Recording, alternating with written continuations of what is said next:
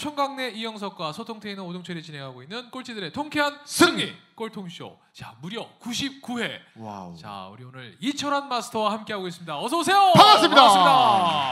와. 반갑습니다. 자, 오늘 이철환 저자에게 인생 키워드 같이 나누고 네. 있는데 허영심, 속물근성 그리고 변덕 이렇게 얘기 나누고 네. 있습니다. 그래서 변덕을 이야기 나누다가 참 이제 저도 사실 이렇게 거절을 잘 못해서 항상 우리 옆에 있는 우리 이영석 꼴통이 너 좀 거절 좀 해봐, 거절 좀 네. 해봐. 이래서 저도 좀 사실 좀 마음이 많이 약해서 그런 거. 못했거든요. 그래서 저도 지금 이제 제가 이제 거기서 여쭸더니 지금 한겨레 신문에 김민기 씨가 네. 어, 칼럼으로 썼던 걸 보았는데 자 칼럼이 아니고 인터뷰. 죄송합니다 네. 인터뷰 네. 아, 저 오늘 아, 사이가 안 좋으셨어요. 단어 지적을 되게 많이 받네요 네. 네. 아니 정확하게 말씀드려야 될 것. 같아서요. 네. 네. 어, 거기에 보면 어, 현대 사회가 보이게 보이지 않게 우리에게 주입하고 강요하는 그 주류 의식과 정반대의 이야기가 나옵니다. 아. 그러니까 정신이 이길 것인가 물질이 이길 것인가 그 두 가지의 질문을 던진다면 어, 그분은 정신이 이긴다고 큰 목소리로 말씀하실 것 같지 않은데요. 그분의 이야기를 들어보면 분명히 정신이 이긴다 쪽이었습니다. 예. 그것이 참 신기하고 어, 신선했어요. 그래서 아울러 생각했던 것은 어, 진짜 고전으로 남는다는 것, 음. 어, 진짜 고전으로 남는다는 것이 어떤 것인지 저는 그 연출가 김미기 선생님의 인터뷰 내용을 듣고서 어, 다시 한번 분명히 느낄 수 있었습니다. 어, 그냥 간단하게 정리하면 그런 거거든요. 세상에 음, 연출자이면서 제작자인데 이익을 더 많이 남길 수 있는 그런 작품 많이 해야 되잖아요. 예? 근데 그분은 그런 것에 휘청거리지 않는다는 것. 자기가 만들고 싶은 작품 그것이 대중성은 없고 흥행은 안, 되, 안 되더라도 그것이 이 땅의 어린 아이들 청소년들에게 필요한 거라면 소신껏 만들고 손해 보는 것. 보통 사람 못 하잖아요. 저 같은 사람은 죽었다 깨라도 못 합니다. 근데 결국 고전으로 남는 것은 저 같은 사람은 아니죠. 아까 그런 제가 말씀드린 그런 소신을 가진 사람이지요. 아마 거기 읽어보시면 제가 다 기억하지 못하는데 제가 말한 것보다 훨씬 큰 가치를 느끼실 겁니다. 과연 정신을 따라 산다는 것이 무엇인지 물질이 아무리 큰 소리를 쳐도 결국엔 정신을 이길 수 없다는 것을 그것이 인간 정신이라는 것을 아마 거기서 아마 느끼실 수 있을 것 같은데요. 그렇다고 해서 저는 물질을 깔보는 건 아니고요. 그런 이야기는 아닙니다. 근데 지금 세상은 어, 물질이 너무 큰 소리를 내는 것 같습니다. 정신 너는 아무것도 아니라고 내 앞에서 너는 그냥 아무것도 아니라고 그렇게만 말하는 것 같아서 어, 김민기 선생님의 인터뷰를 보고 통쾌했습니다.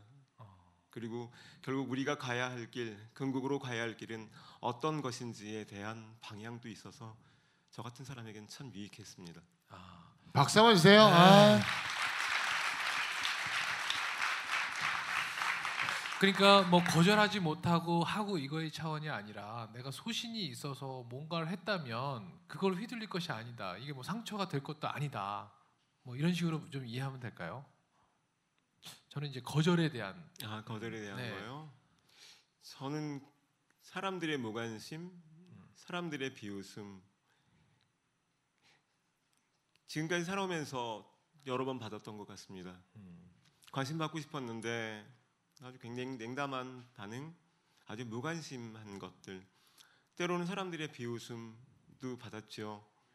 그런데 사람들의 무관심과 비웃음 그거 감당해내지 못하면 자기 자신을 정직하게 만날 수 없지요. 용감하게 그거와 맞설 수 있어야만 자기 자신과 정직하게 만날 수 있다고 생각했습니다. 그때는 슬프고 음, 상처받고 그랬지만 어, 그것이 또 저를 밀고 갈 수 있는 동력이 됐던 것 같고요. 절치부심이란 부심이란 말은 그럴 때 생기는 거잖아요. 알겠습니다. 그 이제 저도 이제 거절에 대해서 잠깐 네. 네, 제 경험을 말씀드리면 저는 이제 거절을 잘 못하는 사람들한테는 제가 그렇게 제안해 드리거든요. 음. 거절을 잘하는 사람을 옆에 둬라. 음. 굳이 네가 거절하려고 스트레스 받지 그러니까. 말고 옆에 두면 그러니까 종초 씨랑 저희랑 이제 저랑 서로 색깔이 맞는 게 뭐냐면 종초 씨는 다 거절 못하고 다 받아줘요. 네, 다 받아줘라. 근데 저는 거절 잘해요. 내가 왜 거절하는데 설득시켜봐 이 새끼야. 그러니까 반대로 또 저는 그래서 적이 많아요. 그래서 종초 씨가 가지고 있는 범위가 있고 제가 가지고 있는 범위가 있으니까 이거를 어, 거절할 때는 저한테 넘겨줘요.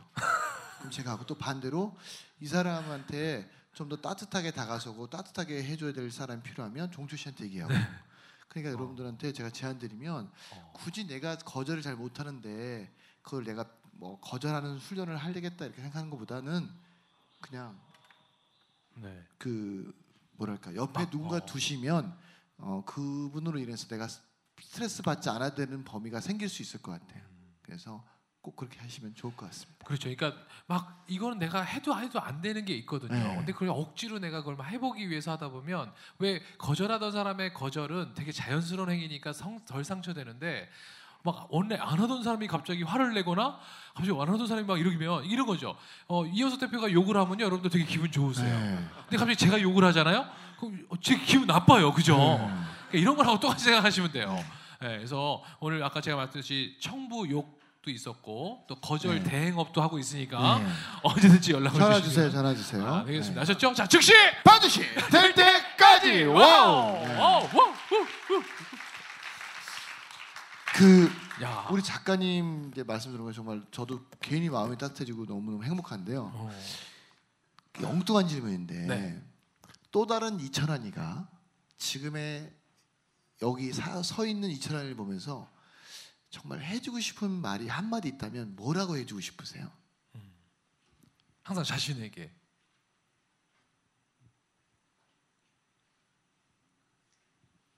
고생 많이 한다. 이 고생 많이 한다. 위로해주고 싶은가요? 네. 어. 네. 네. 와. 고생 많이 한다. 그래요. 그러면 자신이 아니라 여기 계신 분들한테는 어떤 얘기 해주고 싶으세요? 글쎄요. 저는 그냥 저한테 하고 싶은 이야기 음. 그리고 저한테 늘 해주는 이야기인데 말씀드려도 될지 모르겠습니다. 음, 나비가 이제 봄이잖아요. 아직 나비가 하늘거리는 모습, 날아다니는 모습 많이 못 봤는데 음, 나비가 날아오면 사람들은 시를 쓰거나 그림을 그리거나 그 다음에 나비를 따라가는 아이들도 있습니다. 그런데 나방이 나타나거나 나방이 차 위에 앉아 있을 때 어떤 아저씨는 신문지로 나방을 탁 치고 발로 밟는 것도 본 적이 있었고요. 그 다음에 징그럽다고 막 울면서 엄마 품으로 달려가는 아이도 본 적이 있습니다. 근데 나방은 왜 그렇게 무실당할까요? 나비는 시를 쓰는데 이상한 술집 이름은 다 불나방이야 또. 아, 나방은. 왜 그렇게 무실당할까요? 어. 나방이 무시당하는 이유는 딱 한 가지지요. 나비를 닮았는데 나비가 아닙니다. 아, 나방이 차라리 사마귀를 닮았다면 쥐를 닮았다면 사람들은 그렇게 징그럽다는 얘기 안 했을 거예요. 나비인 줄 알았는데 나방이라고 생각 보였을 때 그때 무섭다, 징그럽다 생각하거든요. 그러니까 나방은 참 억울한 거지요. 그런데 나방은 그것에 절망하지 않았습니다. 수억 년 동안 어, 면면이 장구한 세월 동안 자신의 생명을 이- 이어왔거든요. 나비와 함께 생태계 최하위층에서요. 나방이 그렇게 자신의 생명을 이어올 수 있었던 이유는 무엇이었을까?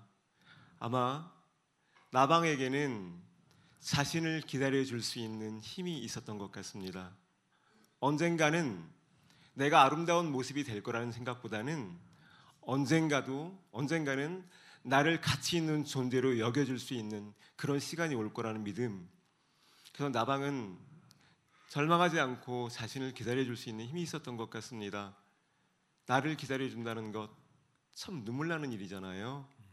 그런데 자신의 꿈을 이루기 위해서 가장 필요한 것 그 하나를 꼽으라 그러면 누구에게나 나를 기다려 주기라고 저는 생각합니다. 그가 아무리 훌륭한 재능을 가졌든 아니면 제 아무리 세계 최고의 IQ를 가졌든 한 번에 이루는 사람은 아무도 없습니다. 절망을 겪어야 되는데 그런 절망 속에서 나를 기다려 줄 수 있는 사람, 그 사람들이 자신의 꿈을 이루지 않을까요? 그래서 저 스스로에게 늘 이런 얘기를 해줍니다. 깊이를 갖는다는 것은 자신의 가능성을 긍정하며 어둠의 시간을 견디는 것이다. 어둠의 시간을 견디겠다고 저 스스로에게 얘기했는데 지금의 쓸쓸함, 지금의 마음 아픔, 상처 조금 감당해도 되, 잖아요 그래서 그렇게 이야기해 줍니다. 와, 박수 한번 주세요. 아, 야, 와. 어 나방에게서도 이렇게 큰 교훈을 얻을 수. 목사님 하셔야겠어요. 어 저는 나방이 될 하시- 거예요. 전 불나방 될 거예요. 네. 야, 아니 사실 저희 꿀통 쇼도 저는 지금 방금 얘기 들으면서 네. 저희가 시작할 때 저는 요즘 그런 생각하거든요. 저희는 그냥 하던 대로 하고 있었을 뿐인데 어, 처음에는 12명이 왔었습니다. 네. 그래도 시간이 지나서 저희는 또 그냥 하던 대로 하고 있었거든요. 네. 근데 어느 날 세상이 변하더라고요. 저희 꼴통 쇼를 바라봐 주시는 게. 그래서 저희는 뭐 아, 몇 명이 돼 뭐는 뭐 무슨 쇼가 돼야지 이런 걸 크게 생각해 본 적 없었거든요. 그냥 저희는 또 뭐 10년이 지나도 저희 항상 하는 말이 네. 이빨 빠질 때까지 다 맞아요. 하자. 저희는 아마 그때도 하던 대로 하고 있을 거니까 아마 여러분들도 혹시 아 세상에 내가 뭐가 돼야 되겠다 꿈꾸는 것도 중요하시지만 그냥 지금 하던 대로 하는 것에 있어서의 그것도 내 삶이라는 걸 한번 받아들이시면 그것도 다시 한번 또 꼴통스러움을 가정하게 찾아가실 수 있는 방법이 아닐까. 네. 어떻게 여러분 오늘 이철환 마스터에게 따뜻한 위로 받으셨습니까? 그렇다면 박수 한번 좀 부탁드리겠습니다. 와우. 예. 후. 아. 자, 우리 또 이렇게 어둠 속에서 같이 쓸쓸함과 외로움으로 만나니까 이렇게도 또 우리가 같이 밝게 웃을 수 있는 거 아니겠습니까? 자, 그렇다면 우리 이철환 마스터에게 어, 오늘 마스터 보시고 야, 나 오늘 어, 우리 이분 같은 분한테 오늘 나 따뜻한 위로 한번 받고 싶다. 뭐 이러신 분들이라든지 아니면 나도 또 뭔가 미션을 받고 싶다. 우리 챌린저 분들의 도전 받겠습니다. 자, 오, 오, 일어나세요. 자, 일어나세요. 자, 우리 세 분 다 일어나세요. 네, 자, 아, 네 네 분. 분입니다. 자. 네. 자, 우리 원래 막 우리- 저희 챌린저 하시지 않으셨었나요? 했죠. 그렇죠. 했으면 네, 이제 했었죠. 예. 네. 예. 자, 우리 자, 다른 분들한테도 어, 우리 해주세요. 고삐리. 네. 고삐리는 특별 전형으로 입학이야. 들어와. 네, 일로 올라오시고. 자, 우리 자, 두분 결혼 두분 가위바위보. 하세요. 가위바위보. 가위바위보. 오케이. 자, 자, 두 분. 빨리 오세요. 네, 자 우리 고등학생부터 올라오세요. 뛰어. 본인 소개. 앉으세요. 와, 훌륭하다. 자, 본인 소개. 그, 저는 대광고등학교에 지금 복학한 서재원이라고 합니다. 복학은 또 뭐야 이 새끼야. 서재원. 네. 네, 복학. 그 1년 꿇었어? 잘했어, 임마. 야. 인생 꾸는 거부터 배우는 거야. 그러니까 아까 되게 빈번하게 집을 나왔다는 그럼. 술 담배만 안 했지. 네. 아 해봐 이 새끼야. 보면 다 알아 이 새끼야. 아 아직 안 폈어. 오. 자, 자. 본인 소 했고 자 어. 우리 작가님 말씀 들으면서 어떤 거 느꼈어요? 아, 아까 마지막 나방 네. 얘기해서 나를 기다린다 음. 그 말씀을 듣고 네, 굉장히 조, 좀 가, 좋게 들었는데요. 네. 제가 사실 초등학교 때부터 지금 고등학교 2학년인데 학교를 10곳이 넘게 10개 학교를 넘게 전학을 막 다니고 음. 필리핀에 유학을 갔다가 이제 복학을 했는데 음. 제가 저를 약간 좀 초등학교 때부터 중학교 때까지 방황을 되게 많이 했어요. 그 아까 집 나간 건 오케이. 네, 방황을 많이 해서 부모님 속도 많이 썩였는데 어 그래도 지금 이제 필리핀에 갔다 와서 뭐 사기도 당하고 뭐 이것저것 많이 당했는데 힘든 일들 많았는데 지금 이제 고등학교에 다시 복학. 입학을 해, 그러니까 다른 부- 아니, 어. 고등학교 입학을 했다가 이제 저를 예, 제대로 해봐야겠다 마음을 갖고 EBS 촬영도 해봤고 뭐 학교에서 하는 그런 프로그램들도 많이 참여하고 했는데도 아직 그게 저에게 도움이 될 만한 거를 한 번도 이렇게 아무리 제가 노력을 해도 아직 찾지 네, 못한 것 찾지 같아서. 못한 것 같더라고요. 어. 그래서 오늘 네. 이철환 마스터에게 부탁하고 싶은 게 뭐예요? 내가 얻고 싶은 게. 자기를 찾는 방법이나 뭐 그런 것들에 대해서 좀 묻고 싶어요. 네. 저도 아직 소를 못 찾았으니 그러게. 이것에 대해 어떤 말을 해도 답이 될 것 같지는 않습니다. 다만 제가 드리는 말씀이 그냥 저에게 던지는 질문이기도 해서 음, 저는 그 책 읽기를 좋아하는데 글 쓰는 사람이기 때문에 일로 좋아하는 게 아닙니다. 저는 음, 책을 읽는 게 저한테 일이기도 하지만 저는 책을 통해서 정말 많이 위로받거든요. 그리고 제가 몰랐던 것도 많이 깨닫게 되고요. 어, 깨닫는다는 게 나를 발견하는 거 아닌가요? 근데 지금 실례지만 지금 나이가 어떻게 되시는지요? 19살 19살이요? 어, 어쩌면 한국의 19살들은 그냥 붕어 빵틀 속에서 나온 붕어빵들일 가능성이 아주 많습니다. 어, 대부분 그렇다고 봐야 되거든요. 아닐 수도 있겠지만요. 근데 오히려 다채로운 경험을 많이 하셨어요. 그러게. 한국의 보통 열아홉 전에 예. 사기도 당해보고 국제적인 사기를. 19세하고는 네. 분명히 다른 어떤 생각의 틀을 만들어 놓으셨을 것 같습니다. 어, 그런데 어, 어떤 일을 만약에 10대의 어떤 학생에게 너의 꿈이 뭐야? 그런데 아주 선명한 목소리로 나의 꿈은 무엇입니다. 라고 말을 했어요. 그렇다면 그가 그의 꿈이 정말 그것일까요? 아닐 수도 있습니다. 그의 꿈은 주입된 꿈일 가능성도 많고요. 사회 주류 의식이 그 일을 하면 편하게 먹고 살 수 있다. 그것 때문에 그 꿈을 선택했을 가능성도 많습니다. 그의 가슴을 뛰게 할 수 있는 꿈이 아닐 수도 있다는 것이죠. 꿈을 갖기 위해서 제일 먼저 필요한 것 중에 하나 그 꿈이 내게 줄 기쁨과 슬픔이 무엇인가? 그 꿈이 세상에게 줄 수 있는 기쁨과 슬픔이 무엇인가에 대한 깊은 고민이 있어야 한다고 생각하는데요. 19세의 나이, 10대의 나이는 어떤 것에 대한 기쁨과 슬픔을 제대로 알기에는 충분히 부족한 나이라고 생각합니다. 그런데 의사의 기쁨과 슬픔이 무엇인지 아니면 오지에 가서 의료 봉사하는 것 그것이 기쁨과 슬픔이 무엇인지 그것을 간접적이지만 구체적으로 만날 수 있는 기회가 있습니다. 책 속엔 담겨 있거든요. 장기려 박사님의 책이나 슈바이처 박사님의 책을 읽어보시면 그 기쁨과 슬픔이 무엇인지 내가 세- 체험하는 것보다 못하겠지만 내가 체험할 수 있- 있기에는 지극히 네. 시간적, 공간적 한계가 있잖아요. 간접적으로 분명히 느끼실 수 있거든요. 그 책이 많이 도움이 될 거라고 저는 그냥 믿고 그러면 있습니다. 지금 책에 대한 미션을 좀준 네, 것 같아요. 누구- 슈바이처 저책 지금 네. 소개 누구의 책? 저자가 네, 슈바이처의 생애 슈바이처. 네, 슈바이처의 생애나 장기려 장기려라 장기려 박사님인데 장기려 평생을 어, 가난한 사람들을 위한 의료 봉사를 하셨던, 하셨던 분입니다. 근데 네. 참고로 우리 학생은요 여기 온 것만 어, 해도 정말. 사실 대단한 거예요. 사실은 안 그래요? 아 맞아. 그것도 사실 스스로 왔잖아요. 스스로 와서 이런 질문을 할 수 있다는 거 제가 볼 때는요 우리 친구는 어, 본인이 가지고 있는 그 스펙이야. 사실 맞아. 그게 나쁜 이력이 아니라 너무 너무 멋진 스펙인 것 같아요. 진짜 훌륭합니다. 네. 네.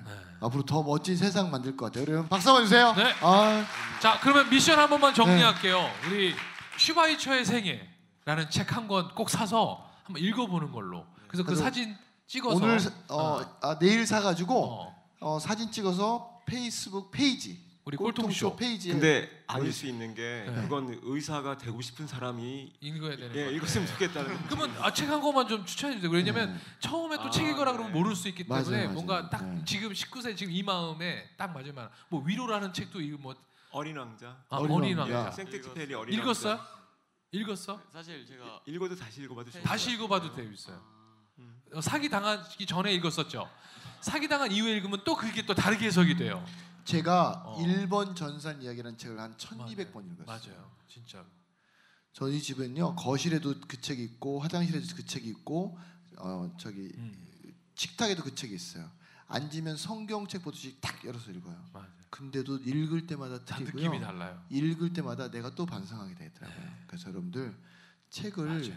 어, 읽을 때는 정말 내가 어, 전달하고 싶은 메시지를 잘 읽을 때까지 한 번 좋을 것 같아요. 네? 그러면 어린 왕자라는 네. 책을 추천해 줬습니다. 자, 우리 재원 군이 어린 왕자 꼭 읽고 다시 이렇게 화- 사진 찍을 수 있게끔 자, 즉시 반드시 될 때까지 와우. 감사합니다. 고맙습니다. 자 다음 어, 진짜 여러분 맞는 말씀인 게요. 저희 집에도 옥리원이라는 책이 곳곳에 다 있거든요. 그러면요. 근데 정말 꺼내서 읽을 때마다 정말 물론 뭐 책이 안 팔려서 집에 네. 있는 건 아니에요. 네. 자, 자, 본인 소개. 부탁드리겠습니다. 어, 저는 이철환 선생님을 뵈려고 대구에서 올라온 32살 청년입니다. 와우. 와우. 오. 파마는 어디서 했어요? 파마는 저희 대구 동네에서 대구가 머리를 잘 못해. 애를 잘생겼는데 이 지경으로 만들었어. 머리는 노홍구 노홍구 어디 갔어 이 새끼고. 갔어.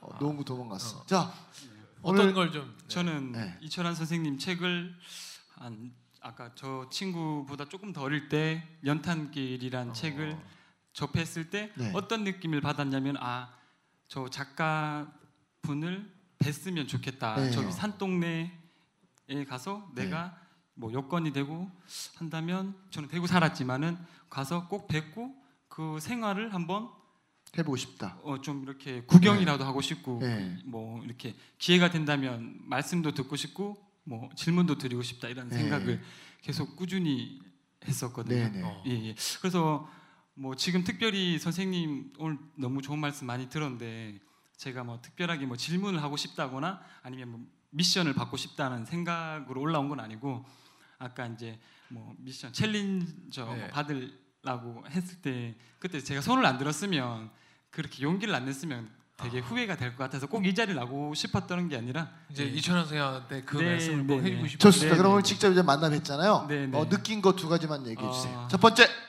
첫 번째 뭐 원래 좀 이렇게 뭐 방송 많이 이렇게 접할 그런 뭐 솔직히 좀 솔직히 저는 되게 벅차고 어. 뵙게 된 것만으로도 너무 좋고 목소리 들은 것만으로도 너무 좋아서 네.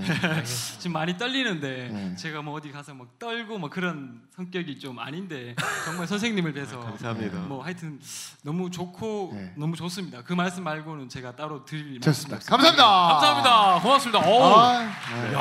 감사합니다. 정말 누군가의 고등학교 시절에 네. 이렇게 꿈꿨던 작가분을 오늘 눈앞에서 맞아요, 이렇게 맞아요. 마주쳤다는 것만으로도 용기도 큰 대단해요. 선물이 된 것 같습니다. 이따 아, 꼭 네. 같이 촬영하시고 사진 뒤풀이 꼭 가서 찍고 인사 꼭, 꼭. 맥주 한잔 하세요. 네. 네. 뒤풀이 가셔서 꼭 같이 앉으셔가지고 네, 네. 얘기도 좀 많이 하시고요. 자, 어, 이제 벌써 우리 꼴통쇼 이제 마무리해야 될 시간입니다. 끝으로 벌써 또 이게 거침없이 달려왔습니다만 네, 해주고 싶으신 이야기와 또 인사로 또 마무리하겠습니다. 어, 그 휘트 버넷이라는 사람이 소설 작법이라는 책을 냈습니다. 근데 거기에 보면 한 예화가 나오는데 어, 휘트 버넷은 그 이야기로 참 많은 메시지를 던졌습니다. 근데 각자마다 그 메시지에 대한 해석은 다르겠지만 저에게 좋았기 때문에 마지막 말씀을 드리려고 하는데요.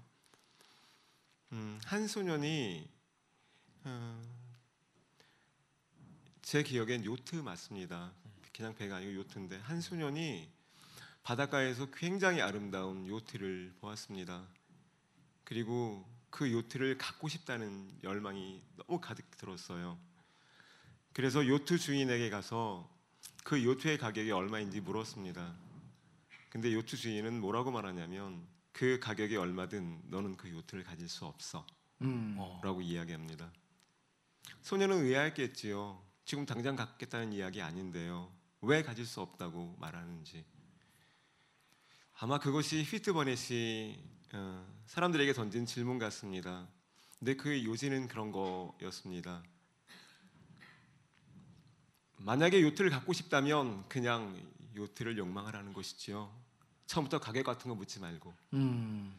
그 요트의 가격이 엄청나게 비싸다는 걸 알게 되면 너는 살아가면서 그 요트를 가질 수 없는 불가능성에 대한 핑계를 계속 댈 거라는 거지요. 이를테면 저 요트는 사치품이야. 혹은 저 요트 살 돈으로 다른 거 사지. 어, 저 요트를 타고 바닷가에 나가서 조난 당하면 어떡하지? 라는 수많은 불가능성에 대한 핑계를 대기 시작한다는 것이지요. 근데 제 마음에 와닿던 것은 아, 스피노자의 질문과도 맞닿아 있었습니다. 할 수 없는 것인가, 하기 싫은 것인가.